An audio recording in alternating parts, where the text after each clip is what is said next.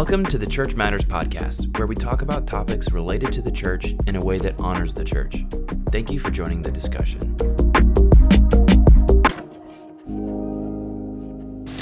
All right, welcome to the Church Matters podcast, where we talk about issues related to the church in a way that honors the local church. Thanks for tuning in again. We're so glad that you're a part of this, a part of this conversation. We hope that it blesses you and that it strengthens the local church. All right, my name's Corey Williams. I'm your host, and I'm here with Don Williams.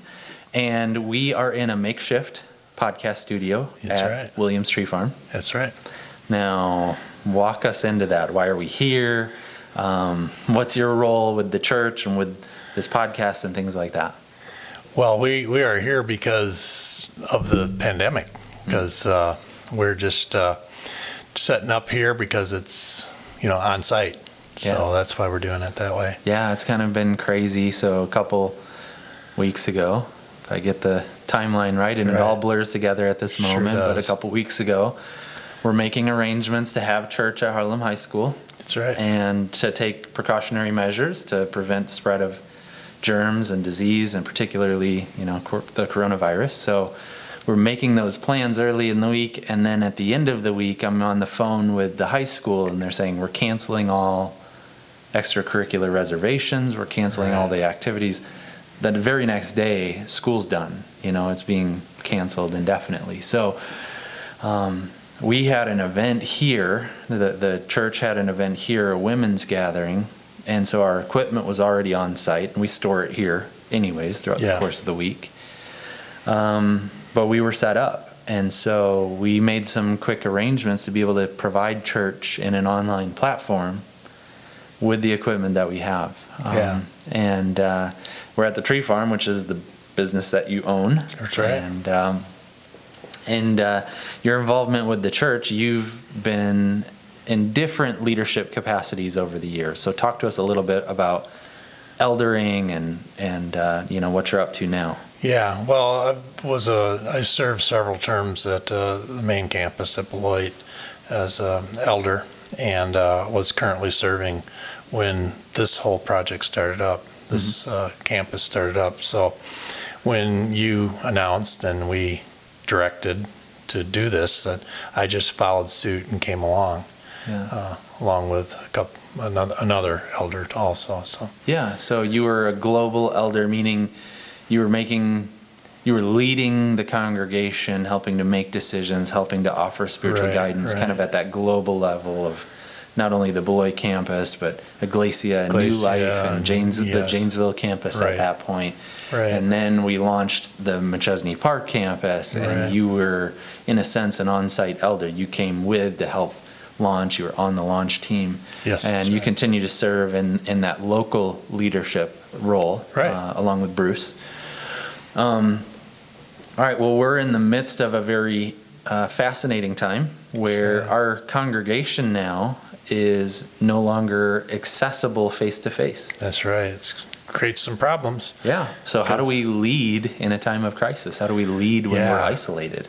Well, first thing I think is important is that that uh, you can't really do Christian Christianity by yourself. That's it says do you know do not forsake the the gathering together of the believers. So um, there's a lot to that, and I don't believe in my Christian experience that you can do uh, Christianity by yourself. So it's going to be imperative to uh, reach out one way or another and uh, do some encouragement and some accountability with other members of the flock. Yeah, yeah. So, you know, one of the ideas that's been really big for me uh, when I think about the role of a pastor in general, the, the shepherding terminology that the Bible is so fond of using to talk about spiritual leadership, um, is a concept that has been around for a long, long time and is simply pastoral visitation. Oh yes, And uh, there's a book. I'll, I've got it here. It's um, it's an old book. It's called The Reformed Pastor by Richard Baxter. My wife makes fun of me because I read books with images like this on the cover. But I'll tell you a secret: these are the best. Uh, if they're still in print hundreds of years later, he was pastoring in the 1600s. But if they're still in print hundreds of years later, they have value, enduring value, I would say. Uh, in this book, one of the things that he talks about is he's encouraging other pastors to consider pastoral vi- visitation. Yeah. And he's saying things like, and I'm going to paraphrase it a little bit, but he essentially said to these other pastors that he believed he could do more spiritual good by doing a home visit and spending 30 minutes with a person and asking questions about their spirituality and their soul. And he was saying, I feel like I could do more in 30 minutes in that environment than I could do in a lifetime of preaching. Wow. Yeah. So that's resonated with me. And and I agree that that's an ideal, but it's really hard to do nowadays. Yes, it is. And it's got a little harder too. yeah. Yeah, what are some of the factors that you think prevent people from I mean, I would even hesitate to go knock on somebody's door. He's marching around his, you know, parish, his location, and he knows where his congregants are and he's just popping in. That's right. That's Well, right. You know, I, I would be hesitant to do those sorts of things. What What's the difference between Yeah. Baxter and Well, this culture that we live in today is very private. And uh, I remember when I was uh, organizing Christmas tree meet- meetings decades ago that uh, the, the uh, agenda had to have value. If it didn't have value to the people that were thinking about attending, then um, they didn't even consider it. So, this culture we live in, time is a problem, perceived value is a problem, Sure. so the, I think probably the vision for getting together with the brethren would be to realize that it is important, Yeah. very important. And it may not be important for you, it might be important to the people you're going to visit with. Yeah, yeah. I mean, the way I kind of think about it sometimes is if I'm going to pop in into somebody's life, the reaction might be, you know, this is none of your business, Yes. you know, and so that value we don't have yet, but um, certainly in a moment like this, I hope we can lead people to see how uh, how awesome it could be. That's right. So, you know, one of the things we've been talking about over the last week is encouraging people to call one another.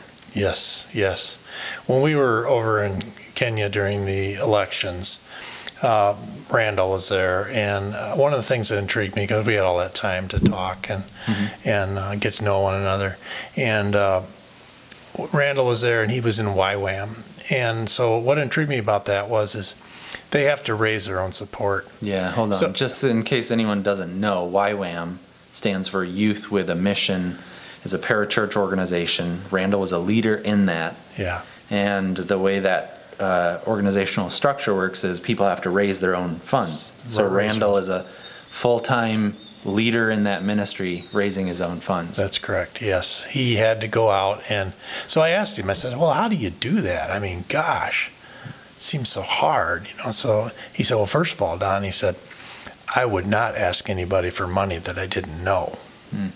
So a lot of this, you know, fellowship and talking to people and home visits would be people that you know. Hmm, yeah. You wouldn't do cold calls. Sure. But you, being the lead pastor, you you you are known by everybody, so that's a little different. I mean, Sure, that would give me permission to do to, to reach out to people who maybe don't have that connectedness. right? Yeah, right. who, who aren't able to connect naturally with some of the other people that they already know. That's correct. Yeah.